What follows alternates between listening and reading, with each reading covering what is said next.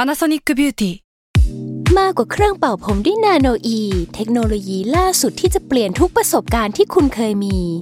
นาโนอีมอยส์เจอร์พลัสเพิ่มความชุ่มชื้นให้เส้นผมหลังใช้งานมากขึ้นถึง 18 เท่า พร้อมชะลอการเฟดของสีผมสำหรับคนชอบทำสีผม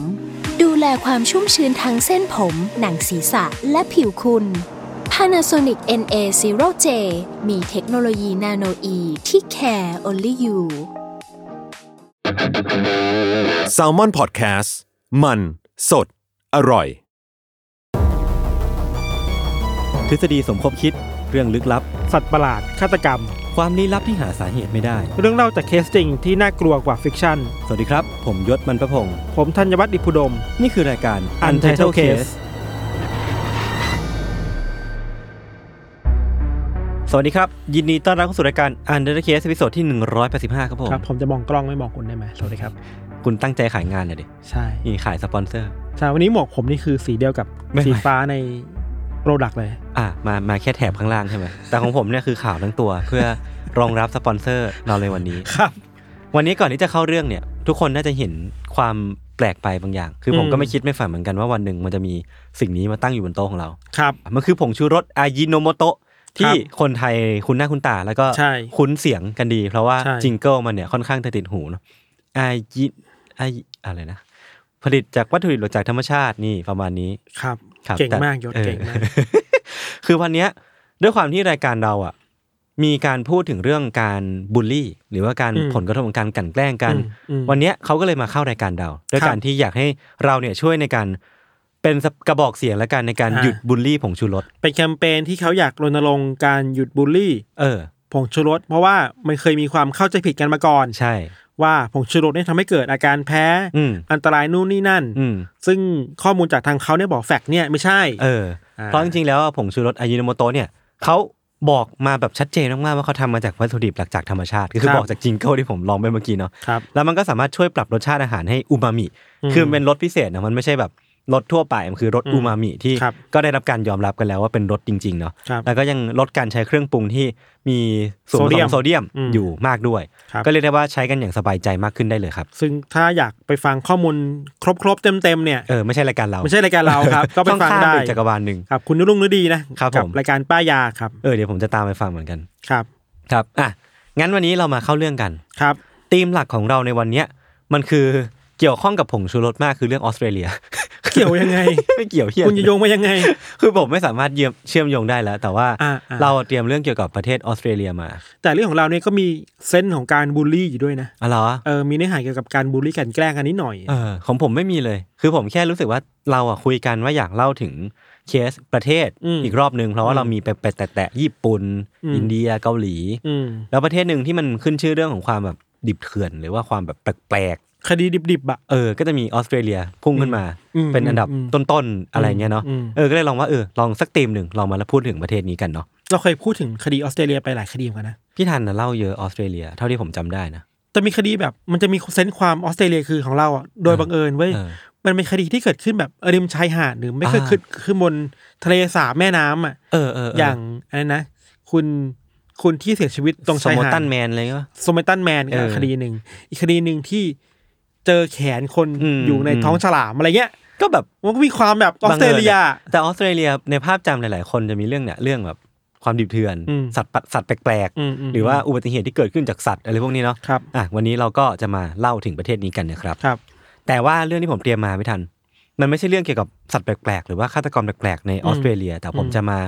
เล่าถึงปรากฏการณ์ประหลาดที่เกิดขึ้นบริเวณแอ่งน้ำแห่งหนึ่งในออสเตรเลีย อืม คือถ้าสมมติเราเราดูแผนที่นะเราเลื่อนลงมาทางตอนใต้จากเมืองที่ชื่อว่าเมืองลองรีชเนี่ย อืม มันจะเป็นเมืองที่อยู่บริเวณตรงกลางของรัฐควีนสแลนด์ อืม ซึ่งเป็นรัฐที่ใหญ่มากๆของออสเตรเลียเนาะ อืม คือตรงเนี้ยพอเราเลื่อนลงมาประมาณ 100 กิโลเมตรเนี่ยมันก็จะมีป่าลึกอยู่ อืม แล้วเราซูมอินเข้าไปที่ป่าลึกเนี่ยเราก็จะพบกับแอ่งน้ำที่ตั้งอยู่ใกล้กับแม่น้ำที่ชื่อว่าบาซู มันเป็นแอ่งน้ำที่มีชื่อว่าวิลกาวอเตอร์โฮวอเตอร์โฮคือแอ่งน้ำหรือว่าหนองน้ำอะไรพวกนี้แล้วกัน อืม คือถ้าดูจากสภาพแวดล้อมมันไม่ทัน มันก็จะเป็นแค่แอ่งน้ำที่ตั้งอยู่ตรงนั้นอะแบบงงๆ ไม่ได้มีไม่ได้มีอะไรโดดเด่นมากนัก อืม คือสมมติว่าเราเดินผ่านเนี่ยเราก็อาจจะอาจจะไม่ได้แบบชายตามองมันได้วยซ้ำหรือว่ารู้สึกว่าหนองน้ำแห่งเนี้ย มันมีอะไรผิดปกติไป อืม แต่ไอแอ่งน้ำที่มันดูท่าทางธรรมดาธรรมดาเลยพี่ทันที่ อืม มันเป็นที่มาของเรื่องเล่าแปลกๆจำนวนมากที่มันเกิด อืม ขึ้นในบริเวณแอ่งน้ำแห่งนี้ ครับ มันมีตำนานท้องถิ่นที่เล่าขานถึงความเฮี้ยนของแอ่งน้ำวิวก้าเนี่ยอย่างแพร่หลายมาก อืม ๆ เชื่อว่าตั้งแต่ปีประมาณปี 1800 แล้วที่มันมีเหล่านายพรานหรือว่าชาวบ้านเนี่ยที่เดินเข้าไปในในป่าแห่งเนี้ยบุกป่าฝ่าดงเข้าไป แล้วก็เล่าให้กับคนที่อยู่ข้างนอกฟังว่าเขาอ่ะมักจะได้ยินเสียงหวีดร้องโหวยหวนของปีศาจคือเขาบอกว่ามันไม่ใช่เสียงของปีศาจหรอกเพียงแต่ว่าเสียงมันดูแบบหวีดแหลมมากๆ หรือว่าดูโหวยหวนมากๆจนเหมือนไม่ได้มาจากโลกใบเนี้ย ดูเหมือนไม่ใช่เสียงจากคนหรือสัตว์ทั่วไป เออ ประ มัน มาณ ดูเป็น นั้น เสียงที่ออกมาจากถ้าเป็นความเชื่อแบบบ้านเราคือเหมือนออกมาจากนรก หรือว่า วิ ออกมาญญา จาก ณผีอะไรว่าไป เอออะไรพวกเนี้ย ครับ คือมันเหมือนว่าเป็นสิ่งที่มาจากนอกโลก ที่มันดังออกมาจากแอ่งน้ำวิวก้าเนี่ย อืม ในตอนกลางคืนด้วยนะ อืมอืม คือมันสมมติว่าเรานอนอยู่แถวนั้นน่ะ มันจะมีเสียงเนี่ยหวีดร้องดังออกมาจากจากแอ่งน้ำเนี่ยลอยมาถึงถึงกระทบหูเรา ม เสียงหวีดร้องที่ว่าเนี่ยมันจะดังขึ้นเรื่อยๆไม่ทัน คือสมมติว่ามันเริ่มจากประมาณหนึ่งเดซิเบล มันจะค่อยๆดังขึ้นเรื่อยๆเรื่อยๆจนมันเริ่มแบบบาดทำลายแก้วหูเราอ่ะ ก่อนที่พอถึงจุดพีกอ่ะมันจะแบบจนทนทนไม่ไหวอ่ะ แล้วมันก็จะค่อยแบบอยู่ดีมันก็ดับลง อืม คือเสียงมันบีบไปถึงขั้นสุดแล้วก็หายไปเลย อืม ทิ้งเอาไว้เพียงหูของคนที่ได้ยินอ่ะ ที่มันวิงแบบวิงเนี้ย อืม คือดับไปอย่างไม่ทันตั้งตัว คือคนที่เล่าให้ฟังหรือว่าไปเจอประสบการณ์เฮี้ยนๆแบบเนี้ย ไม่มีใครรู้ที่มาของเสียงเสียงหวีดปริศนานี้ แต่เป็นที่รู้กันดีโดยสัญชาตญาณของชาวบ้านว่าทุกคนน่ะจะไม่เข้าใกล้แอ่งน้ำวิวก้า เพราะว่ามันมีปรากฏการณ์ลึกลับนี้อยู่ เหมือนเป็นถ้ามันเป็นเรื่องผีมันคือเป็นบ่อน้ำที่เฮี้ยนมาก เอามีมีคำสาปมีอาถรรพ์อะไร ๆ ก็ว่าไป เออจนเราจะไม่เข้าไปแถวนี้อะไรเงี้ยครับ ครับ ยกเว้นเพียงคนกลุ่มหนึ่งที่ไม่ได้เกรงกลัวกับคำสาปนี้ หรือว่าเรื่องเล่าแปลกๆนี้ อืม แล้วมันก็เป็นที่มาของเรื่องเล่าแปลกๆที่ อืม ผมจะเล่าต่อจากนี้ด้วยนะครับ อืม เรื่องแรกเนี่ยมันมาจากหนังสือที่ชื่อว่า A Treasury of Australian Folk Tales เขียนโดย Bill Beatty ในช่วงปี 1890 ซึ่งมันมีตอนหนึ่งในหนังสือเล่มเนี้ยที่เล่าถึงคู่รักคู่หนึ่ง ที่เขาไปสร้างกระท่อมอาศัยอยู่ด้วยกันใกล้ๆกับแอ่งน้ำบิลก้านี่แหละ ครับ ในหนังสือเล่าว่าทั้งสองคนสามีภรรยาเนี่ยได้อาศัยอยู่ด้วยกันที่ที่นั่นสักพักหนึ่ง จนอยู่มาวันหนึ่งสามีเหมือนไปทำธุระข้างนอกไปทัน แล้วก็กลับมาที่บ้านช้ากว่าปกติ กลับมาปุ๊บเนี่ยเขาพบว่าภรรยาของเขาอะนอนสลบอยู่อะคือนอนแบบอยู่ดีก็นอนแล้วก็ไม่มีสติหมดสติไปอะไรเงี้ยคือสามีเนี่ยก็พยายามเดินเข้าไป แล้วก็ปลุกภรรยาให้ฟื้นขึ้นมา พอภรรยาได้สติขึ้นมาเนี่ย เธอก็เล่าให้ฟังว่ามันเกิดอะไรขึ้น คือเธอบอกไม่ได้ว่าเธอเห็นอะไร ที่มันน่าตกใจมากคือเธอไม่เห็นอะไรด้วยซ้ำแต่ว่าที่แน่ๆ เธอจำได้ชัดเจนว่าเธอได้ยินอะไร ครับ สิ่งที่เธอได้ยินอ่ะมันคือเสียงหวีดร้องโหยหวนที่มันดังออกมาจากแอ่งน้ำอ่ะ อืม คือเธอสามารถระบุได้เลยว่าเสียงเนี้ยมันดังมาจากแอ่งน้ำจริง อืม ๆ เสียงเนี้ยมันดังมากจนเธอสลบลงไป เพราะว่าทนเสียงที่มันดังขนาดนี้ไม่ไหว ตัวสามีเองเนี่ยก็คิดแค่ว่าภรรยาของเขาเนี่ยคงจะได้ยินเสียงแบบสิงสารสัตว์เสียงนกแปลกๆ หรือว่าเสียงพวกหมาในหรือว่าเสียงพวกเศษสัตว์ป่าอะไรพวกเนี้ยที่มันร้องออกมา ก็เลยน่าจะหลอนไปเองไม่ได้คิดอะไรมาก สองวันต่อมา สามีเนี่ยก็ไม่อยู่บ้านเพราะว่าไปไปทำธุระไปทำมาหากินข้างนอก พอเขากลับมาอีกทีพี่ทันเขาก็พบว่าภรรยาของเขาเนี่ย ตอนเนี้ยอยู่ในสภาพที่เสียสติแล้วอะคือเขาควบคุมสติไม่ได้หรือว่า คือเธอกำลังร้องไห้ฟูมฟายแล้วก็เข้ามาโวยวายกับสามีว่าตลอดเวลาสองวันที่สามีหายตัวไปอะ อืม เสียงบีดดองเนี่ยมันดังโหยหวนออกมาจากบ่อเนี่ยตลอดเวลา มันทำให้เธอแบบแทบเป็นบ้า อืม เออ สุดท้ายสองสามีภรรยาก็ทนไม่ไหว แล้วก็พากันหนีออกจากกระท่อม แล้วก็แอ่งน้ำแห่งนี้ไปให้ไกลที่สุด แล้วก็ไม่กลับมาอีกเลย อันนี้คือเรื่องแรกที่มีการหยิบยกมาพูดถึงปรากฏการณ์แปลกๆที่เกิดขึ้นในบริเวณแอ่งน้ำวิวก้าแล้วกันนะครับ ครับ อีกเรื่องเนี้ยถูกเขียนถึงโดยนักเขียนคนเดิมที่ชื่อว่าบิลบีตี้แต่คราวเนี้ยเขาไปเขียนลง Sydney Morning Herald ซึ่งเป็นหนังสือพิมพ์เจ้าหนึ่งในปี อืม 1947 คราวเนี้ยเป็นเรื่องราวของชาวบ้านสองคนที่มาตั้งแคมป์ที่บริเวณแอ่งน้ำวิวกาคือทั้งสองคนเนี่ยเคยได้ยินเรื่องราวหลอนๆ เกี่ยวกับแอ่งน้ำเนี้ยมาบ้างแล้ว แต่เขาก็อยากที่จะมาพิสูจน์ แล้วก็เหมือนไม่เชื่อ อยากที่จะมาพบเจอด้วยสายตาตัวเอง หรือว่าหูสองหูของตัวเองว่า อืม มันมีอยู่จริง ปรากฏการณ์หลอนๆเนี้มีอยู่จริง เรื่องเล่าเนี่ยบันทึกไว้ว่าทั้งสองคนนะครับ นั่งอยู่ข้างกองไฟที่ตั้งอยู่ข้างแอ่งน้ำคือทั้งสองคนไปตั้งแคมปิ้งกัน แล้วก็พูดคุยหยอกล้อกัน เสียงดังเลยไปมาแบบ เอ้ย มึงว่ามันมีจริงวะมึงว่า ถ้าแม่งมีจริงเราทำไงดีวะหรือมันเป็นเสียงตัวอะไรกันแน่วะพวกเขาเนี่ยมานั่งอยู่ที่นี่เพื่อพิสูจน์ตำนานของแอ่งน้ำวิวก้า แต่จนแล้วจนรอดไม่ทัน มันก็ไม่มีอะไรเกิดขึ้นทันทีหนึ่งอะสี่ทุ่มห้าทุ่มผ่านไปก็ตามมันไม่มีอะไรเกิดขึ้น จนเวลาเนี่ยมันดำเนินมาถึงช่วงเวลาประมาณใกล้เที่ยงคืน เพื่อนสักคนหนึ่งเนี่ยในในกลุ่มสองคนเนี้ยก็พูดขึ้นมาครับว่า เอ้ยถ้าถึงเที่ยงคืนแล้วมันยังไม่มีเสียงอะไรอ่ะก็แปลว่าที่เนี่ยแม่งไม่มีอะไรหรอก ท้าท้าๆไป เออแบบ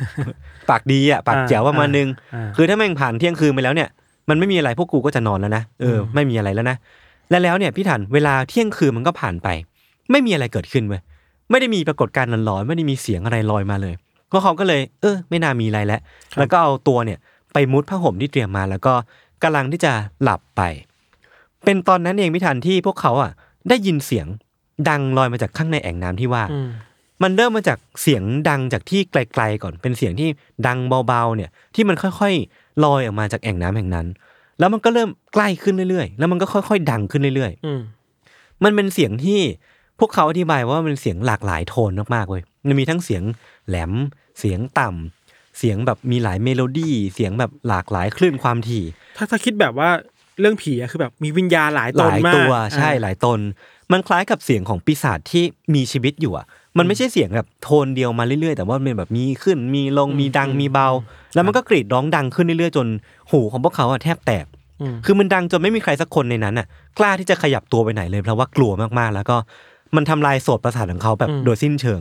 แล้วจู่ๆมันก็เป็นเหมือนที่เรื่องเล่ามันมันเล่ามานะว่าเสียงเนี้ยพอมันดังถึงจุดพีคมันก็จะเงียบลงทันที ครับ แล้วก็หายไปเลย ทีเนี้ยพวกเขาก็ได้พิสูจน์แล้วว่าตำนานที่แอ่งน้ำวิวก้าเนี่ยมันเป็นของจริง ครับ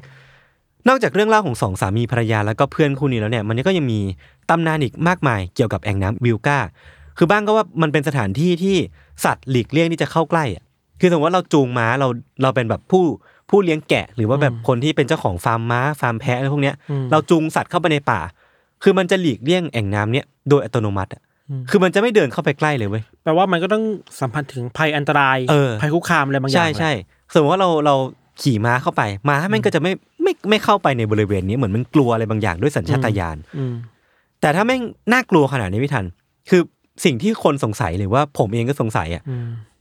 มันคือว่าถ้ามันน่ากลัวขนาดนี้อะไรกันแน่ที่มันอยู่เบื้องหลัง อืม เรื่องราวทั้งหมด หรือว่าเรื่องอยู่เบื้องหลังเสียงที่มันน่ากลัวขนาดนี้ ครับ ผมขอข้ามทฤษฎีที่มันเดาได้ง่ายๆ อย่างเช่นเป็นพวกเสียงสัตว์ เสียงนกชนิดต่างๆ หรือว่าอะไรพวกนี้ออกไปเลยแล้วกัน ไม่สนุก เพราะมันไม่สนุกคือ อ่า มันมันเดาได้อยู่แล้ว มันอาจจะมีเสียงนกบางตัวที่อาจจะเป็นต้นตอของเสียงทำนองนี้ เออถ้าเราตัดของพวกนี้ออกไปเนี่ย มันก็จะเหลือเพียงทฤษฎีสนุกๆที่ผมเตรียมมาเล่าให้ทุกคนฟัง ครับ ทฤษฎีแรกเนี่ยมันคือปรากฏการณ์ผีหลอกนั่นแหละ คือ มอืม มาแบบตรงๆเลยคือยอมรับว่า ถ้าผีมันเป็นปรากฏการณ์ทางวิทยาศาสตร์จริงอ่ะไอแอ่งน้ำวิวก้าเนี่ยก็อาจจะเป็นปรากฏการณ์หนึ่งที่เราเรียกได้ว่าเป็นปรากฏการณ์ปรากฏการณ์ผีหลอกก็ว่าได้ เออ มันเป็นเสียงที่ถูกถูกสร้างขึ้นจากวิญญาณเฮียนที่มันสิงสถิตอยู่ในที่แอ่งน้ำแห่งเนี้ย ครับ แล้วก็แน่นอนว่าถ้ามันผิดเป็นผีเนี่ยมันก็ต้องเริ่มต้นจากการที่มีคนตายในที่แห่งนี้ก่อน จริงๆเนี่ยมันมีเรื่องเล่าหลากหลายแบบมากๆ แต่ผมจะขอเล่าถึงเรื่องหนึ่งที่คนพูดถึงเยอะก็แล้วกันนะครับ ครับ มันเป็นเรื่องเล่าของชายคนหนึ่งที่มีชื่อว่าวิลเฟรดคือวิลเฟรดเนี่ยเป็นคนที่เป็นคนหนุ่มเลี้ยงแกะคนหนึ่งทั่วไป ไม่ไม่ได้คำเปรียบเลยใช่ป่ะ ออ เลี้ยง ป็น จริง เลี้ยงแกะจริงๆเออแล้วก็อาศัยอยู่ใกล้ๆกับแอ่งน้ำวิวก้า อ่ากั กับเหล่าแกะของเขาอย่างสงบสุข ๆ ครับ จนกระทั่งคืนหนึ่งวิทัน มันมีฝูงคนเร่ร่อนน่ะที่บุกเข้ามาในที่ดินของวิลเฟรดแล้วก็พยายามที่จะทำร้ายแกะของเขา แล้วที่หนักกว่านั้นคือพยายามที่จะข่มขืนแกะของวิลเฟรด อืม เออเสียงร้องของเหล่าแกะเนี่ยมันก็ปลุกให้วิลเฟรดเนี่ยตื่นขึ้น แล้วก็เขาก็ลงมาปะทะกับเหล่าฝูงคนเล่ร่อนนี้ ครับ แต่เขาก็พ่ายแพ้ให้กับจำนวนแล้วก็โดนฝูงคนเล่ร่อนเนี่ยทำร้ายร่างกายจนเสียชีวิตลง อืม แล้วหลังจากนั้นเนี่ยเหล่าคนเล่ร่อนเนี่ยก็พยายามทำลายหลักฐานด้วยการเอาศพของวิลเฟรดเนี่ยไปโยนทิ้ง แล้วสถานที่ที่พวกเขาไปโยนทิ้งคือแอ่งน้ำวิลก้าเนี่ยแหละ อืม ไปโยนให้มันจมลงให้ให้ศพของวิลเฟรดเนี่ยจมน้ำลงไปแล้วก็พวกเขาพวกเขาเนี่ยก็เดินจากที่แห่งนี้ไป ครับ เวลาต่อมาไม่ทันศพของวิลเฟรดเนี่ยก็ถูกพบโดยเหล่าชาวบ้าน ในสภาพที่เน่าเปื่อยแหละเพราะว่ากว่าจะพบมันก็นานแล้วแล้วก็อยู่ในน้ำเนี่ย ในน้ำ มันก็น่าจะเน่าเปื่อยใช่ ชื้นด้วย เออนั่นทำให้ชาวบ้านเนี่ยที่เจอศพของวิลเฟรดเนี่ยโกรธมาก เพราะว่าเวลาเราอยู่ในชาวอยู่ในละแวกบ้านเนี่ยเวลามีใครสักคนหนึ่งเป็นเพื่อนบ้านเราเสียชีวิตเนี่ยด้วยความแน่นแฟ้นด้วยความสนิทชิดเชื้อเนี่ยมันก็จะเหมือนเป็นญาติสนิทพิตรสหายที่เสียชีวิตไปแล้วก็จะต้องมีความโกรธตามมา อืม เพราะเขาเลยพากันหยิบอาวุธ แล้วก็เดินทางออกไปพยายามที่จะไปล้างแค้นกลุ่มคนเหล่านั้นที่ อืม ก่อเหตุโหดร้ายเช่นนี้ แต่เรื่องเนี้ยไม่รู้มันลงเอยยังไงเว้ย อืม คือพอชาวบ้านเอาอาวุธออกมาเนี่ย พวกเขากลับไปลากเอาตัวผู้หญิงในในบ้านหลังนี้ ผู้ชายในบ้านหลังนี้ หรือแม้กระทั่งลูกๆของบ้านหลังเนี้ยออกมาคือไม่ใช่แค่บ้านหลังเดียวนะคือเอาชาวบ้านที่เป็นแบบ เด็กทั่วไปผู้ชายทั่วไป ผู้หญิง อืม ทั่วไปเนี่ย อืม มาทำร้ายร่างกายอ่ะ อืม เพราะคิดว่าพวกเขาเนี่ยมีส่วนเกี่ยวข้องกับการเสียชีวิตของวิลเฟรด ล่าไม่หมดอย่างงี้หร เออ มีการล่าแม่มดเกิดขึ้น มีการแบบหาแพะรับบาปเกิดขึ้น มีการทำร้ายร่างกายคนไปทั่ว ครับ จนสุดท้ายเนี่ยมันมีคนเสียชีวิตในหมู่บ้านเยอะมากเว้ย อืม และเขาก็เลยเชื่อว่า ทั้งวิญญาณของวิลเฟรด แล้วก็วิญญาณของคนที่เสียชีวิตจากเหตุการณ์เนี้ยในหมู่บ้านเนี้ยที่มันมีจำนวนมากเนี่ย อืม คือต้นต่อของเสียงโหยหวน ที่ดังออกมาจากแอ่งน้ำวิลกาที่ผมได้เล่าไปว่ามีหลากหลายโทนมากๆ แล้วก็เหมือนมีมาจากวิญญาณเฮี้ยนหลายๆตน แต่ผมว่าคุณเป็นเชื่อเรื่องผีหรอก เออเออเออคือมันก็มีการคาดเดา คือ นั่นแหละ คือมันไม่ใช่เรื่องผีแน่ๆ แต่ว่า อ่าอ่ามั มันก็เป็นทฤษฎีหนึ่งที่คนพูดถึงเยอะ ครั มาก บ ๆเนาะแต่นี่ก็เป็นเพียงเรื่องเล่าขานจากในอดีต แล้วก็ไม่ได้มีอะไรยืนยันว่ามันเกิดขึ้นจริง คืออไม่ได้มีใครยืนยันว่าเรื่องเล่าของวิลเฟรดเองมันเกิดขึ้นจริง นอกจากเรื่องของวิลเฟรดเองมันจะมีเรื่องเราวเป็นข่าวลือแล้วกันเป็นแบบตำนานเมืองแล้วกันว่ามีคนเสียชีวิตในบริเวณเนี้ยเยอะมาก บางคนก็บอกว่าเออมันมีสามีที่ฆ่าภรรยาแล้วก็ลูกอย่างโหดเหี้ยม มีแม่ที่เกิดอาการคลุ้มคลั่งแล้วก็ฆ่าลูกของตัวเอง แล้วก็มีอีกอื่นๆอีกมากมายที่ก็น่ากลัวไม่แพ้กับเรื่องราวของวิลเฟรดเนาะที่สนับสนุนทฤษฎีว่าสิ่งที่อยู่เบื้องหลังเสียงโหยหวนเนี่ยก็คือวิญญาณสุดเฮี้ยนนั่นเอง แต่นอกจากเรื่องผีอะพี่ทัน มันก็ยังมีทฤษฎีอื่นๆ ที่น่าสนใจอีกที่ ผมเชื่อว่าน่าจะถูกคอชาวยูซีมากกว่า ครับ มันมีทฤษฎีที่บอกว่าสิ่งที่อยู่เบื้องหลังเสียงร้องเนี่ย แท้จริงแล้วมันคือเสียงของสัตว์ประหลาดของออสเตรเลีย ที่ ฮะ มีชื่อว่าบันยิป บันยิป เออ นี่ผมเปิดให้ดู บันยิปเนี่ย มันเป็นสัตว์ประหลาดที่แมสมากๆเว้ย อ่า คือถ้าเราไปดูในวิกิพีเดีย หรือว่าในพวกสารานุกรมสัตว์ประหลาดอะ อืม ชื่อบันยิปอะมันมีข้อมูลเยอะจัดๆเลยอะ ดูเป็นสัตว์แบบดึกดำบรรพ์ เออ ใช่ใช่ใช่ใช่ คือบันยิปอะเดี๋ยวผมอธิบายให้ทุกคนที่ฟังพอดแคสต์ฟังแล้วกันนะครับ คือมันเป็นสัตว์ประหลาดที่มันมีที่มามาจากตำนานของชาวอบอริจิน ครับ โดยมันเนี่ยมันจะอาศัยอยู่ตามแอ่งน้ำตามหนองน้ำหรือว่าตามสถานที่จำพวกบึง อ่าอ่าอ่า โดยมันจะมีรูปร่างที่ไม่แน่นอน แตกต่างกันไปตามเรื่องเล่า อ่า บางที่เนี่ยก็บอกว่ามีรูปลักษณ์ภายนอกเหมือนปลาดาว ขนาดยักษ์ อ่า บางคนก็บอกว่ามันเหมือนแมวน้ำมากกว่า เป็นแมวน้ำที่ตัวใหญ่หน่อย อ่า หน้าเหมือนหมา แต่ที่ทำให้เจ้าบันยิปเนี่ยมันแปลกเนี่ยคือ บางคนก็มองว่ามันเป็นสัตว์สิ่งมีชีวิตที่ตัวเล็กก็จริงแต่คอมันยาวมากเลย อ่า โดยตัวมันจะเป็นประมาณเนี้ยแต่คอมันจะยืดออกมา โดย อืม โดยที่คอเนี่ยมันอาจจะยาวถึง5้าถึงสิฟุตได้เลย อ่า และที่สำคัญเนี่ยคือบันยิปเนี่ยมันมีเสียงร้องที่โหยหวนเนี่ยเป็นเอกลักษณ์มากอยู่แล้ว คือเหมือนในตำนานเรื่องเล่าของทางออสเตรเลียหรือว่าชาวออริจินเนี่ยจะบอกว่าถ้าคุณได้ยินเสียงร้องมาจากหนองน้ำตอนกลางคืนเนี่ยก็ให้สันนิษฐานไว้ก่อนเลยว่าเนี่ยคือเสียงของเจ้าบัน คือ ยิป บันยิป เอออทำให้มนุษย์แล้วก็สัตว์อื่นๆเนี่ยเขาไม่ค่อยกล้าที่จะเข้าใกล้หนองน้ำที่มันอาศัยอยู่ในตอนกลางคืนสักเท่าไหร่ แล้วตัวบันยิปเองอ่ะมันหากินกินมนุษย์เป็นอาหารหลัก เนี่ยกำลังดูรูปอยู่มันมีแต่รูปแบบกินคนในหมดเลย เอ นะ อใช่ ฆ่า คือ คนลงแม่น้ำอะไรอย่าง มันมีความหิวโหยในการกินมนุษย์เป็นอย่างแรงกล้าเสมอ โดยมันเนี่ยมักจะเป็นสิ่งมีชีวิตที่ออกล่ามนุษย์ตอนกลางคืนเพื่อกินเป็นอาหาร ครับ คือเรียกได้ว่าเจ้าบันยิปเนี่ยค่อนข้างดัง แล้วก็เป็นเป็นที่มาที่ไปของที่ค่อนข้างถูกหยิบยกมาบ่อย เวลาพูดถึงเรื่องของแอ่งน้ำวิวก้านะว่า จริงๆแล้วเนี่ยมันอาจจะเป็นหลักฐานเชิงประจักษ์ที่สำคัญมากๆ ว่าบันยิปเนี่ยมีอยู่จริง และนี่คือเสียงร้องของเจ้าบันยิปเนาะแต่ว่าผมไม่ได้เตรียมเรื่องของบันยิปมามากนะขนาดนั้น คุณมีตัวอย่าง ในนนี้ เสียงไหม ไม่มี มันจะไปทำได้ยังไงอ่ะ หรือว่าคือเสียงแบบ อู้เงี้ยเหรอ เสียงเสียงแบบชะนีลิงลมเงี้ยนะ เออ คือฟังจากพฤติกรรมหรือว่าตำนานเนี่ยมันก็อาจจะเป็นแบบไอ้เจ้าตัวนี้ก็ได้ ครับ ถ้าใครอยากฟังเรื่องเกี่ยวกับเจ้าตัวบันยิปเพิ่มเนี่ยก็คอมเมนต์มาบอกกันนี่ผมเตรียมมาเล่าในอีพีหน้า เดี๋ยวยศจะลอง ๆลอง ทำเสียง คอสเพลย์เป็นบันยิปแล้วทำเสียงแจกเป็นลิงโทนให้ทุกคนดู อ่ะอีกทฤษฎีหนึ่งที่ผมอยากทิ้งท้ายเอาไว้ อืม คือเป็นทฤษฎีที่ดูจะเป็นจริงเป็นจังสักหน่อยเนี่ยคือ มันเป็นทฤษฎีที่บอกว่าข้างใต้แอ่งน้ำวิลก้าเนี่ยพี่ทัน มันอาจจะมีช่องว่าง หรือว่าเป็นรูแคบๆอะไรบางอย่าง ที่เวลาน้ำเนี่ยมันไหลผ่านอ่ะอาจจะเป็นที่มาของเสียงโหยหวนก็ได้ อ่า ก็คือเหมือนเป็นแบบเป็นรูแคบๆที่ลองนึกภาพเมคานิกคล้ายๆ กับเป่าขลุ่ยอะ อ่าอ่าแล้วไม่มีรูมีรูออก มีรูออกมา อ่อ่อ่ เสียงมันก็อาจจะบีดออกมาแบบนี้ก็ได้ า เออ ซึ่งมันก็เป็นเพียงแค่การคาดเดานะไม่ได้มีการพิสูจน์ยืนยันว่าเสียงที่อยู่เบื้องหลังแอ่งน้ำวิวก้าเนี่ยมันคืออะไรกันแน่ อืม ทั้งหมดทั้งมวลที่เล่าในวันเนี้ยคือจะบอกบอกง่ายๆเลยว่าสิ่งที่เกิดขึ้นในบริเวณแอ่งน้ำวิวก้ามันเป็น unsolved mystery ของของออสเตรเลีย ก็คือยังไม่สามารถ เออไม่ได้มี ชี้ชัดได้ ไม่ได้มีทฤษฎีไหนที่ดูเป็นจริงเป็นจั อง ยู่ มาก อยู่ กว่า ที่ว่าจะ น เลือกมองใน เออ มุมไหนใช่ไหม ใช่ใช่ใช่จริงๆผมมีทฤษฎีส่วนตัวอีกอันหนึ่งที่ผมชอบว้ มีเอ ดี๋ว เลี่ยนไหมมีเอเลี่ยนไหม มันมีก็ได้อะเออผมให้พี่พูดแล้วกันว่าพี่มองว่าเอเลี่ยนมันจะเชื่อมโยงกับเรื่องนี้ยังไง ยากยาก ของผมอาจจะมองเป็นเรื่องแบบประตูมิติอะ า คือแอ่งน้ำวิวก้าแม่งอาจจะเป็นประตูมิติที่เชื่อม นรกเหรอ เออเชื่อมนรกหรือว่าเชื่อมแบบ Gate of มิติ Hell เนี่ยเหร อื่ อ นมัลติเวิร์สอื่นอะไรพวกเนี้ยก็เป็นไปได้นะก็ก็ดูน่าสนุกดี อ่า เออใครมีทฤษฎีอะไรก็มาคอมเมนต์กันได้ อยากฟังพิธันบ้างเหมือนกัน ถ้ามันคือโลกข้างล่างแล้วมันแบบดันมีแบบช่องลมอะไรบางอย่าง เออเออ เป็นทางทางเดินอ่ะ ก็เป็นไปได้ ก็เป็นไปได้ ก็น่าสนุกนะ ได้ คือสมมติเราดำลงไปปุ๊บเนี่ยเราจะไปโผล่อีกมิติหนึ่งเลยก็ได้ หรือมันมีกองทัพลึกลับ นา ซ่อ ซี นอ อยู่ ยู่ในนั้นอีก แล้วอ่ะ เออ เนี่ยผมก็คิดถึงเรื่องที่พิธันเคยเล่าไว้ว่าโลกใต้ดินอะโลกโลกกลวงอ่ะที่มันมี อ่าอ่า มีมนุษย์หรือว่ามีสิ่งมีชีวิตแปลกๆอยู่ อ่า อาศัยอยู่ข้างในนั้นอ่ะ จำไม่ได้ว่าในประเทศอื่นๆน่ะ บางที่มันก็มีสิ่งที่เรียกว่าเป็นโพรงลึก เออ ๆ เขาชอบเรียกสิ่งเหล่านี้ว่าเป็น gate of hell อ่ะประตูสู่นรก เออเออเออเออก็จะเป็นไปได้ ซึ่งมัก็ลึกมากนะ อืม แล้วบา อืม งทีเราก็ไม่รู้ว่าข้างใต้ลึกๆแล้วอ่ะ มันมีคำอธิบายในเชิงอะไรเดียวิศวกรรมเหรอ อืม หรือมีรู้สิที่มันแบบ เอ้ยตรงนี้มันมีช่องบางอย่างที่ทำให้ เออ ลมอ่ะ ลงขึ้นออก เออ เข้าออกซ้ายขวาแล้ว มันเกิดเสียงแปลก อืม ๆ ได้หรือเปล่า เออ แต่อันนี้มันเป็นน้ำอ่ะ แล้วมันไม่ใช่แอ่งใหญ่มากเว้ยคือถ้าเซิร์ชดูรูปอ่ะ มันก็จะเป็นแอ่งแบบ ถ้าดูรูปมันคือแอ่งน้ำทั่วไปเลยเว้ย อืม นี่ไม่ได้มีอะไรโดดเด่นอ่ะ แต่ปรากฏว่าเออมันเป็นแหล่งน้ำที่อุดมไปด้วยเรื่องราวหลอน อาจจะมีแบบคนลืมพวกซีดีเอ็มพีสามเครื่อๆงมัน เล่น เกิด ดน ตั้ง ต แต่ รี ปีพันแปด แล้ว มันยังไม่มี หรือเป็นหลักฐานของ time traveler ที่ไปทำ MP3 ตก มีเรือของอะไรนะจอมสลัดลูฟี่ ไป โก กัน วิ่ใหงญ่ แมรี่อยู่หรือเป เอ ล่า อไปกันใหญ่แล้ว อ่ะใครมีทฤษฎีอะไรสนุกสนุกๆก็มาคอมเมนต์กันครับ ถ้าอยากได้ยินเสียงยศพูดเป็นเสียงบันยิตเนี่ยก็รบกวนกดก้าวเข้ามาแล้ว แล้วผมจะไปรู้ได้ไง เดี๋ยว ว่าเสียง เท มั ป น หน้ายศจะทำเสียงนี้ออกมาให้พวกคนได้ฟังกัน เอ้ยแล้วพี่ทันอ่ะ พี่ไม่ทำเลยเลยเหรอ ไม่ผมไม่เล่นเกมเหล่านี้ผม อะไรวะ ไม่ไม่ไม่ไม่ อ่ะ โอเคครับผม งั้นก็ไปพักฟังเบรกโฆษณาสักครู่ก่อนกลับมาฟังเรื่องของพี่ทันในเบรกหน้านะครับ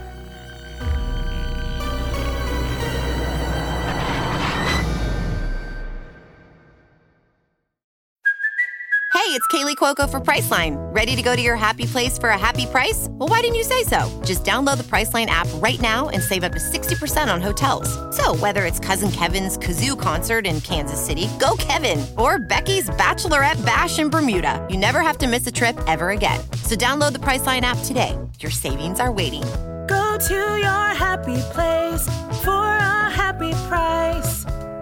Go to your happy price, Priceline.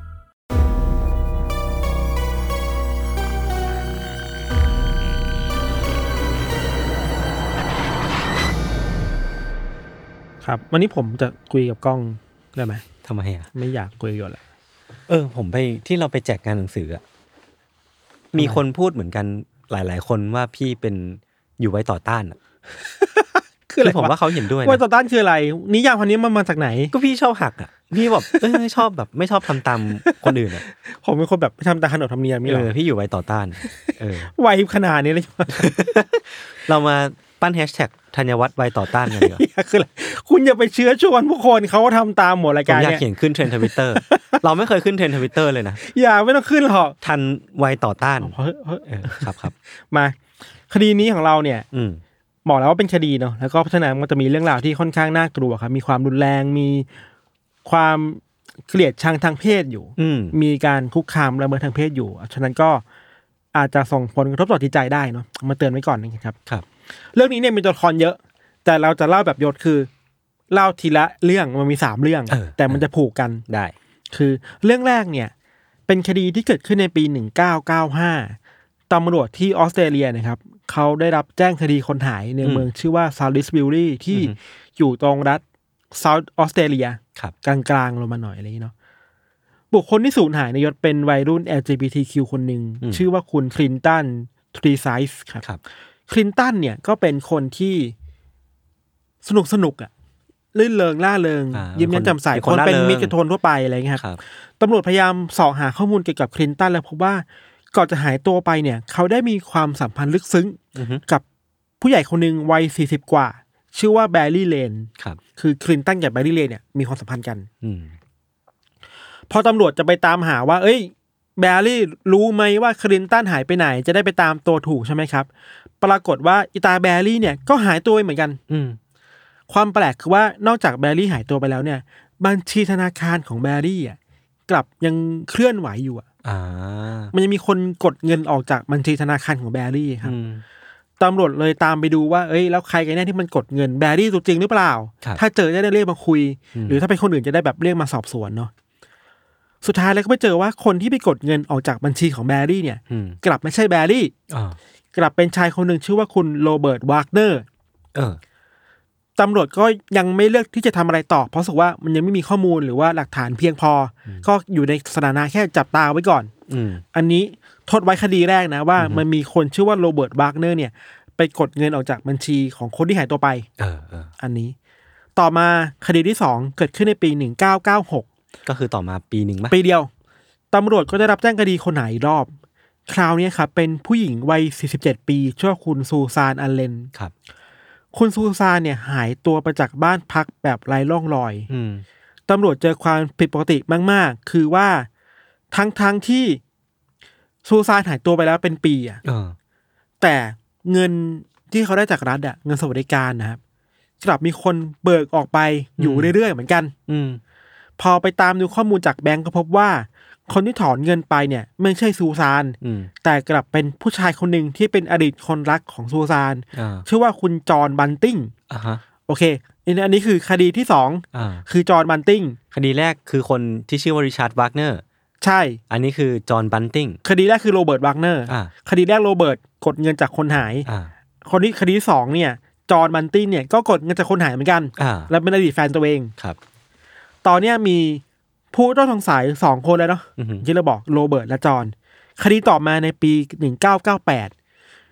เป็นคดีที่ผู้หญิงคนหนึ่งหายชื่อว่าคุณอลิซาเบธเฮดัน ครับ อลิซาเบธเนี่ยก็หายตัวไปแบบไร้ร่องรอย ความผิดปกติในคดีนี้คือว่า เฮ้ยทำไมคนคนหนึ่งที่แบบอยู่บ้านอะ อืม อยู่กับสามีอะหายตัวไปแต่สามีไม่กลับแจ้งความคนหายกลับเป็นญาติเธอมาแจ้งแทนอะ อ่า ทั้งๆที่อลิซาเบธอยู่กับบ้านตลอดอยู่กับสามีตลอด ครับ ก็เลยไปเรียกตัวอิตาสามีเนี่ยมาสอบสวนสิว่าเฮ้ยคุณรู้หรือไหมว่าแฟนคุณหายไปไหนคุณเกี่ยวข้องหรือเปล่า อะไรบางอย่างอยู่หรือเปล่า สามีคนเนี้ยชื่อว่ามาร์คเฮดัน ครับ พอตำรวจได้สอบสวน และล้วงลึกข้อมูลของมาร์คเฮดันไปเรื่อย อืม ๆ ดันพบว่าอีตามาร์คเฮดันเนี่ย กลับเป็นเพื่อนของโรเบิร์ตวากเนอร์ และจอห์นบันติงในสองคดีแรก โอ้โห เชื่อมจักรวาล สามคดีเนี่ยกลายเป็นเอ้ยมันมีความเกี่ยวข้องกันหรือเปล่า เออ คือมันมีคนหายสามคนน่ะ อ่า แล้วมันมีความแบบเฮ้ยเบิกเงิน เบิกเงิน อืม บางคนก็ไม่ยอมแจ้งความคนหายครับ อืม ทีเนี้ยมันก็เริ่มเป็นเรื่องใหญ่เลยเนาะคือว่าตำรวจก็ต่อติ๊กซอว์ว่าอ่ะนี่น่าจะเป็นคดีพิเศษแล้วแหละ ครับ มันมีผู้ต้องใส่ที่อยู่ร่วมกันเป็นเพื่อนกันสามคนเกี่ยวกับคนหายเนาะ อืม ตำรวจก็เลยไปติดตั้งอุปกรณ์ดักฟังที่บ้านของทั้งสามคนเนี่ย อืม ฟังซิว่ามันโทรศัพท์คุยอะไรกันบ้าง แล้วก็ไปเจอเจอเสียงโทรศัพท์สนทนาบางเรื่องที่ค่อนข้างน่าสนใจ ครับ มีครั้งหนึ่งที่ตำรวจดักฟังน่าจะเป็นจอห์นกับทางโรเบิร์ตคุยกัน อ่า คุยกันว่าจอห์นพูดนะว่า เฮ้ย มีข่าวดีนะ ตอนเนี้ยเครื่องจักรพร้อมหรือยัง ฮะ เออ เดี๋ยวไปเจอกันที่สโนว์ทาวน์นะ เออ สโนว์ทาวน์เนี่ยคือเมืองเล็กๆเมืองหนึ่งอยู่ทางตอนใต้ของรัฐเซาท์ออสเตรเลียครับ ครับ เป็นเมืองแบบเล็กมาก คนไม่เยอะมาก คนรู้จักกันทั้งเมืองอะไรอย่างเงี้ยนะ อืม ซึ่งตำรวจก็เก่งนะยศ คืออ่ะพอมันมีเนมดรอปว่า อืม สโนว์ทาวน์อ่ะ อืม ตำรวจไปสืบว่าในสโนว์ทาวน์อ่ะ มันมีบ้านหรือมันมีทรัพย์สินที่อีสามคนเนี่ย เป็นเจ้าของหรือเปล่า อืม จะได้ไปตรวจสอบต่อ ว่ามันมีการใช้เงินที่เอ่อ ใช่ อาจจะขโมยมาใช่ใช่ ในการซื้ออะไร อย่าง หรืเปล่ น้อยอย่างน้อยมันต้องไปตามหาให้ได้ว่าอีสามคนเนี้เกี่ยวข้องอะไรกับเมืองสโนว์ทาวน์เนี่ยครับ เออ แล้วก็ไปเจอว่ามาร์คเฮดอนเนี่ย ไปเช่าพื้นที่ในธนาคารร้าง อืมฮึ แห่งหนึ่ง อืม เอาไว้ตำรวจก็รีบรีบไปตรวจสอบที่ธนาคารแห่งนั้นนะครับ เพราะว่ามันรกร้างมากฝุ่นมันเต็มไปหมด ไม่มีร่องรอยของการทำธนาคารไม่มีพนักงานอะไรเลยเนาะ อืม พอสายสืบสายตรวจเปิดประตูเข้าไปในธนาคารนะครับเขาก็ไปด้วยความหวังว่าอ่ะพวกฉันต้องเจอคนที่หายตัวไปอ่ะ เออ สามคนนั้นน่ะ ต้องเจอแน่ๆเพราะว่ามันมีชื่อเกี่ยวข้องกันไป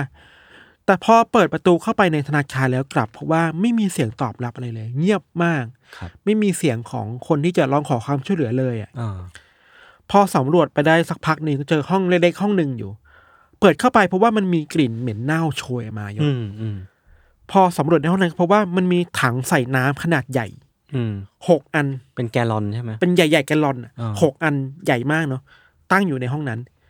พอเปิดฝาดูเพราะว่าเนี่ยแหละคือต้นทางของกลิ่น เพราะว่าในในถังน้ำหกอันนั้นนะมันมีแต่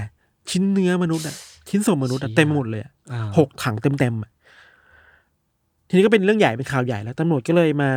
ตรวจสอบหลักฐานมาตรวจสอบ DNA ของอ อ่า วัยวะต่างๆครับ พบว่าในถังน้ำหกถังอะยศ กลับมีศพรวมกันมากถึงแปดคน เฮ้ยไอ้เชี่ยแปดคนนี้แม่งไม่ไม่น้อย ไม่ธรรเลมยนะ ดาแล้วอ่ะ เออ โดยสองในแปดยืนยันได้ว่าเป็นศพของแบร์รี่เลน และ ครับ อลิซาเบธเฮเดนที่หายตัวไป อ่าอ่า ส่วนอีกคนหกคนที่เหลือเนี่ย เป็นเหยื่อที่ตำรวจไม่เคยรับรู้มาก่อนว่ามีคดีเกี่ยวกับคนเหล่านี้อยู่อ่ะ แสดงว่าเป็นคนหาย เป็นคนหาย ที่ไม่ได้มี ที่ การแจ้งความคนหาย ใช่หรือว่าจะมีการแจ้งความคนหายแต่บัตรตำรวจหา ข้อมูลไม่เจออ ม ก็จะ อืม ทิ้งคดีนั้นไปอะไรอย่างเงี้ยครับด้วยหลักฐานที่มีครับตำรวจก็สามารถนำตัวตาจรโรเบิร์ตลามาร์คสามคนเนี่ยมาสอบสวนได้ คือมันชัดเนาะมีหนึ่งคนที่เป็นเจ้าของเป็นการเช่าพื้นที่ธนาคาร อ่า มีการพูดคุยกันมีความเกี่ยวข้องกับคนไหนเหมือนกัน ทั้งสามคนเกี่ยวข้องกันเป็นเพื่อนกัน แล้วก็มีสองคนที่หายตัวไปแล้วอยู่เป็นศพในถัง อืม น้ำนะครับ ก็มาสอบสวนดำเนินคดี โดยเบื้องต้นเนี่ยตำรวจพบว่าคนที่เป็นหัวโจกของคดีเนี่ย เป็นมาสเตอร์มายเนี่ยคือจอห์นบันติง อ่าคนที่คือในเคสที่สอง อ่าในในเคสที่สองนะฮะ อืม ในเคสที่สองที่แบบอดีตแฟนหายตัวไปอะไรอย่าง อื เงี้ยเน ม อะจอห์นเนี่ยเราเราเราขอเล่าเรื่องคร่าวๆจะเข้าใจคดีนี้มากขึ้นเนาะจอห์นบันติงเนะครับเป็นชาวออสเตรเลียโดยกำเนิดเลย อืม เกิดในครอบครัวที่ค่อนข้างมีปัญหาเยอะมากยศนอกจากสภาพเศรษฐกิจของบ้านที่ไม่ดีแล้วบ้านแตกสลายขาดเนาะ อืม จอนยังเป็นคนที่เคยถูกกลั่นแกล้งในโรงเรียน อืม เหตุการณ์หนึ่งที่จอนบอกว่ามันฝังใจเขามากคือว่า ไปเจอพี่ชายของเพื่อนบูลลี่ทุกวัน อ่า คุกคามทางเพศด้วย ล้อเลียนร่างกายเขาโจมตีเขาต่างๆนานา มันทำให้จอนมีปมเกี่ยวกับเรื่องเพศอ่ะ อืม มาตลอดเนาะแล้วก็ตกเป็นเหยื่อของความรุนแรงในในวัยเด็กนะครับ เราเข้าใจว่าไอการที่ตกเป็นเหยื่อของความรุนแรงในโรงเรียนในวัยเด็กอะ่ะ อืม มันมันฝังใจอะ่ะ แล้วมัน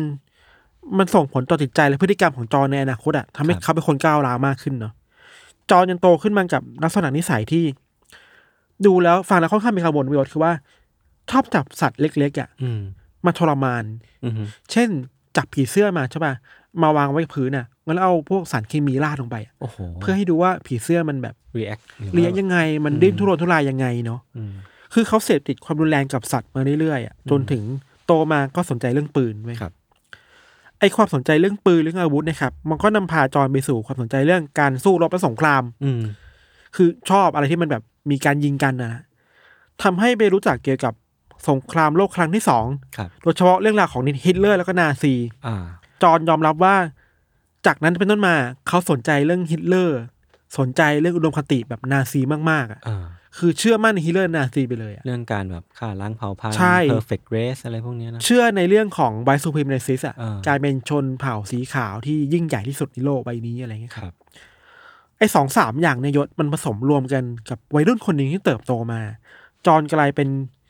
คนที่มีรอยแผลในใจตั้งแต่ถูก abuse มาเนาะ อืม ไอการ abuse มาเนี่ยพอมันผสมกับความเชื่อแบบนาซี แล้วก็ผิวขาวที่ยิ่งใหญ่แล้วเนี่ย มันทำให้เรารู้แน่ๆว่าโตไปจอนต้องมีปัญหาแน่ อืม ๆพฤติกรรมต้องแบบน่ากลัวแน่ๆเนาะ ครับ สิ่งเหล่านี้ครับหล่อหลอมให้จอนมีความเชื่อบางอย่างที่ฟังแล้วก็ดูแปลกดีเหมือนกันและน่ากลัวเหมือนกันคือว่าเขาเป็นผู้ชายที่เกลียดจงเกลียดจงชังความหลากหลายทางเพศอะ อืม และเชื่อว่าคนที่ไม่ใช่เพศสเตทแบบชายหญิงอะคือคนที่เป็นพวกใคร่เด็กทุกคนเว้ย อื้อหือก็คือ เหมารวมสองอย่างนี้เข้าด้วยกันอะ โฮมมันคือ homophobic อะไรอย่าง โฮ เงี้ย โมโฟเบีย เออ homo- และเชื่อว่าคนคนที่เป็นแบบคนที่รักเพศเดียวกันจะเป็นพวกแบบใคร่เด็กอะ อ่า เป็นเพดฟิเลียอะไรเงี้ย ครับ เราคิดว่าอันนี้วิเคราะห์เองนะ อาจจะไม่ได้มีอะไรมารองรับนะ แต่ว่าเราเห็นบทความหลายๆบทความก็วิเคราะห์แบบนี้ว่าไอความที่มีรอยแผลในเด็กในในในอดีตของเด็กอะที่แบบถูกอบิวเรื่องเพศมา อืม มันทำให้การมองว่าไออีพี่ของเพื่อนคนนั้นน่ะแม่งยิ่งใหญ่กว่าเราเว้ย อืม และสิ่งที่ยิ่งใหญ่กว่าเราอะแม่งคือน่ากลัว ครับ แล้วแบบมันกลายเป็นอคติเรื่องนี้ไปอะไรเงี้ยครับ อืม แต่ถึงอย่างนั้นไม่ไม่ว่าจอนจะเกลียด LGBT แล้วมองว่า LGBTQ ทุกคนเป็นพวกใครเด็กนะอันนี้คือไม่ดีนะแน่ๆแหละ เขาก็ไม่เคยไปทำร้ายหรือฆ่าใครเว้ย อืม แต่ไม่ใช่ว่าถูกต้องนะ อืม คือว่าเราจะบอกว่า มันก็แค่ชั่วคราวอะ่ะ อืม พอโตขึ้นมาเป็นผู้ใหญ่ก็แต่งงานมีเมียอะไรอย่างเงี้ยใช่ปะ ครับ แล้วเขาย้ายไปอยู่บ้านที่เมืองอดิเลดจุดเปลี่ยนคือว่าเพื่อนบ้านของจอนน่ะยศ เป็นคู่รัก LGBTQ เว้ย อืม คู่รักคู่หนึ่งคนหนึงคือโรเบิร์ตวากเนอร์ อืม ก็คือคนที่สมรู้ร่วมคิดอะ อ่า ในการไปฆ่าคนอะ อ่า อีกคนหนึ่งคือคลินตันทูริเซส อ่าฮะ ก็คือเหยื่อที่ถูกฆ่าไป อ่า ความแปลกของมันคืออย่างนี้คือว่า ถึงแม้จอนเนี่ยจะเป็นคนที่เกลียด LGBTQ และเชื่อว่า LGBTQ ทุกคนคือใครเด็กอะ ครับ เราย้ำอีกทีว่าผิดเนาะแต่สำหรับโรเบิร์ตแล้วจอนไม่เชื่ออย่างนั้นเว้ย อ่า เพราะจอนไม่รู้มาว่าโรเบิร์ตอะดันเป็นคนที่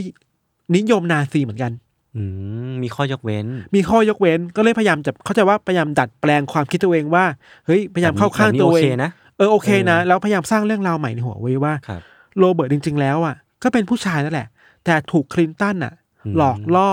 ปลุกปั่นให้ใครเป็น LGBT ไป สิ่งนี้คือเขาคิดเอาเอง คิดเอาเองหมดเลย เออ สุดท้ายแล้ว จอห์นก็เก็บกดความเกลียดชัง LGBTQ มาเรื่อยๆ แล้วเจอเหยื่ออย่างคลินตันน่ะเขาก็มีวันหนึ่งก็แบบฆ่าคลินตันที่บ้านไปอะไรเงี้ยครับ อือหือ ฆ่าแบบเพราะเกลียดจริงๆ มีแค่นั้นเลยไหม เออก็คือเป็นเป็นคดีฆาตกรรม เป็นคดีคดีแรก ง ครั้งแรกที่ฆ่าคนไป ครับ ไอการฆ่าคนไปแล้วอ่ะ มันเหมือนเป็นการแบบเปิดประตู สู่ด้าน รก มืดเออ สู่ด้านมืดของจอห์นแบบเต็มตัวมากๆเลยครับซีนหนึ่งที่น่ากลัวมากๆคือ มันมีซีนหนึ่งที่จอห์นนั่งดูทีวีอยู่ที่บ้านน่ะ อืม แล้วทีวีมันออกข่าวเรื่องแบบที่มีตำรวจตามหาคลินตันหายตัวไปอะไรเงี้ย สิ่งที่จอห์นพูดคือ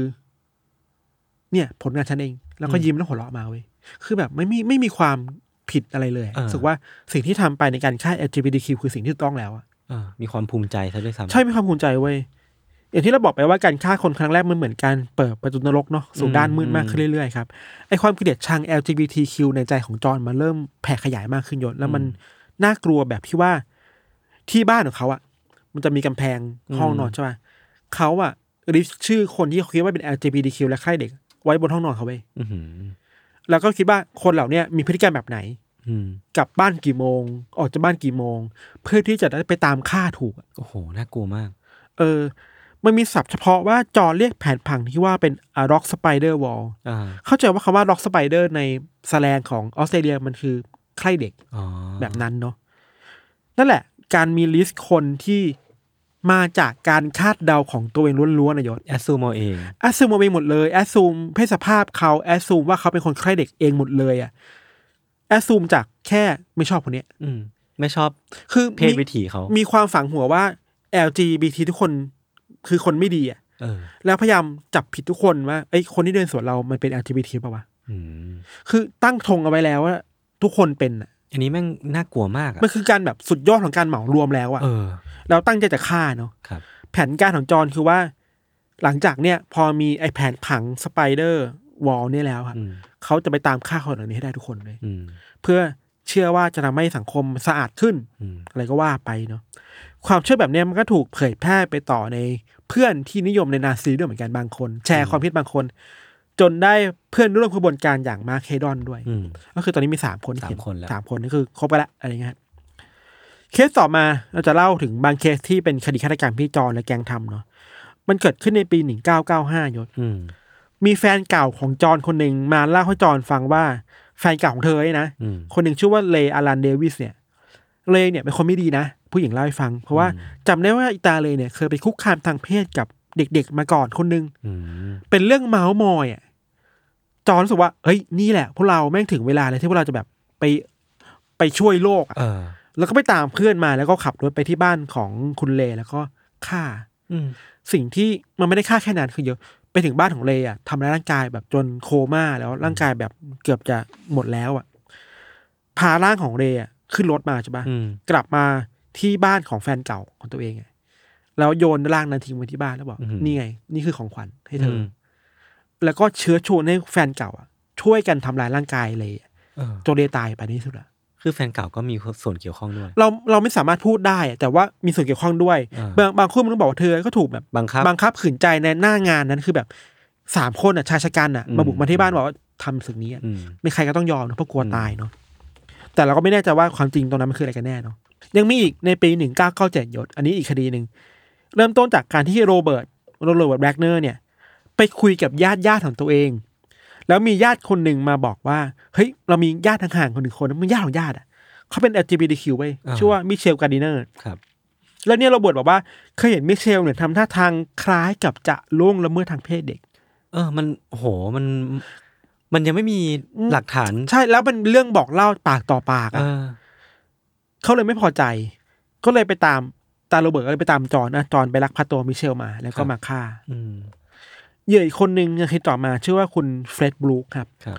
เฟลดบุ๊กเนี่ยเป็นญาติของแจ็คเฮดอนซึ่งทุกคนเนี่ยแม่งคือญาติของสามคนนี้หมดเลย คือคนรอบ เขารู้ ตัว คนรอบตัวหมดเลย เอ อะ อ เฟซบุ๊กเป็นญาติของแจ็คเฮดอนแล้วเฟรดเนี่ยมาเยี่ยมครอบครัวของเฮดอนบ่อย อืม ๆ แต่อีตาแจ็คเนี่ยที่เป็นคนร้ายเนี่ยรู้สึกไม่วางใจใครทั้งสิ้นแล้ว เพราะมันก่อคดีมาเรื่อยๆ มันมองทุกคนเป็นแบบศัตรูหมดเลยอะ ครับ แล้วพยายามจับสังเกตว่า ไอไอเฟรดที่มาบ้านเนี่ยมันพยายามทำอะไรกับลูกๆเราปะวะ อืม บางทีแค่แบบจูงมือเดินน่ะเขาคิดว่าเนี่ยลูกละเมิดแล้ว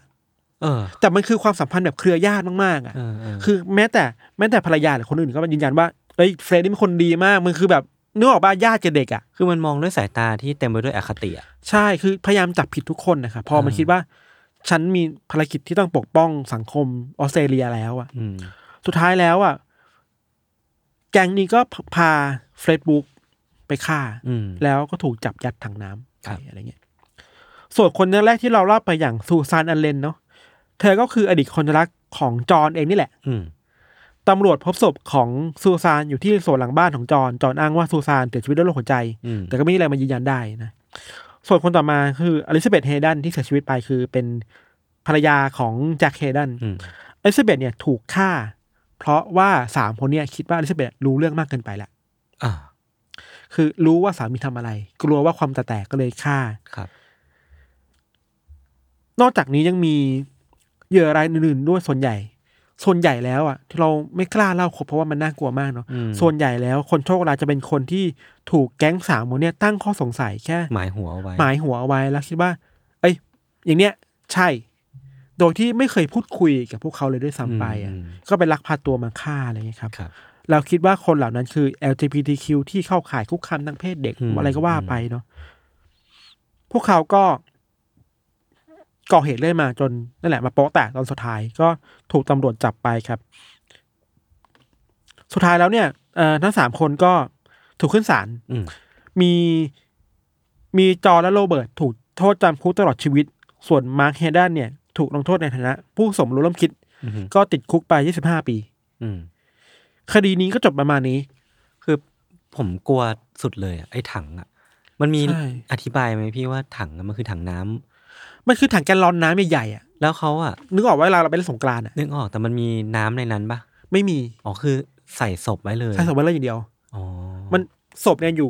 ชิ้นส่วนถูกชำแหละแล้วครับถูกคใส่รับ ถุงพลาสติก อืมแล้วก็เอาไป แล้วก็ใส่ ไว้ ไว้ในนั้น อืมอืม นั่นแหละ เรารู้สึกว่าคดีนี้ก็เป็นคดีน่าจะเป็นคดีฆาตกรต่อเนื่องที่ทำเป็นแก๊งเนาะ เออ แล้วมันมาจากความ เกลียดชัง เกลียดชังทางเพศอ่ะ อืม อคติทางเพศอ่ะสำหรับเราอะเราไปเจอข้อมูลหนึ่งมาเป็นบทวิเคราะห์เนื้อสนใจคือว่า มีคนวิเคราะห์ว่าสิ่งที่จอห์นทำอะมันคือความรู้สึกว่าตัวเองกำลังกอบกู้โลกอ่ะซึ่งนี่คือสิ่งที่อันตรายมากนะเขาเรียกสิ่งนี้ว่าเป็นฮีโร่คอมเพล็กซ์ เออ ฮีโร่คอมเพล็กซ์คือ ความรู้สึกว่าทุกคนในสังคมโลกเนี่ย เป็นคนที่อ่อนแอ อืม ฉันน่ะต้องมีภารกิจที่จะช่วยเหลือทุกคนให้ อืมอืม พ้นจากความยากลำบากนั้นเองด้วยตัวคนเดียวอ่ะจอห์นที่แบบนั้นอ่ะ อืม ทุกครั้งที่ออกไปก่อเหตุอะเขาจะกลับมาด้วยความภาคภูมิใจว่า เนี่ยเราทำให้สังคมมันสะอาดขึ้นอ่ะ อืม แต่ความจริงแล้วคือ ไม่เว้ยแกทำสิ่งที่มันโคตรชั่วร้ายเลยอ่ะ เออแล้วแล้วผมว่ามันแย่สุดตรงที่มันเป็นทุกอย่างที่เขาคิดขึ้นมาเองในหัวหมดเลยอะ ใช่ ฟันธงได้เลยว่า คนที่ยกเว้นพวกญาติญาติๆนะคนที่ถูกกล่าวหา ไม่มีอะไรที่แบบผิดเลยอ่ะ เออ เขาแค่แบบเขาก็เป็นคนทั่วไปอ่ะเป็นคใช่นปกติอ่ะ ถึงแม้บางคนอาจจะมีประวัติจริงนะ อืม คือบางคนที่เป็นเหยื่อมีประวัติจริงว่าเคยแบบคุกคามทางเพศเด็กแต่ว่า กฎหมายก็ลงโทษเขาไปแล้วอ่ะ เออ เราไม่ใช่กฎหมายอ่ะ คุณ เป็ ไม่ น ใช่ สารเตี้ย เออ คุณไม่ใช่ความยุติธรรมอ่ะคุณไม่ใช่ justice อ่ะ เออ มันคือสารเตี้ยแหละ เออ ที่แบบ อ่ะพวกกูต้องทำเองฆ่าเอง ม ชำระล้างเองซึ่งแบบไม่ใช่เลยอย่างเงี้ย อีกอย่างหนึ่งคือว่ามันก็ต้องเห็นเห็นปัญหาของเขาเรียกว่าอะไรนะโฮโมโฟเบีย อืม ในสังคมออสเตรเลียเนาะเราเราไม่ค่อยพูดถึงสังคมโฮโมโฟเบียในออสเตรเลียเท่าไหร่อ่ะ ครับ กับเออ คดีนี้เห็นว่าเออมันก็มีภาพแบบนี้เหมือนกัน โหแล้วมันชัดเจนมากเลยอ่ะ ชัดเจนมาก ความน่ากลัวมากคือการจับแพะชนแกะของคนเหล่าเนี้ย ครับ ที่ LGBTQ อย่างหนึ่งใครเด็กอย่างหนึ่งมารวมกัน มารวมกัน มันคือความอันตรายของการเหมารวมทุกอย่างอะ เออ เราว่าสังคมแบบนี้แม่งน่ากลัวนะเว้ย อืม ในการ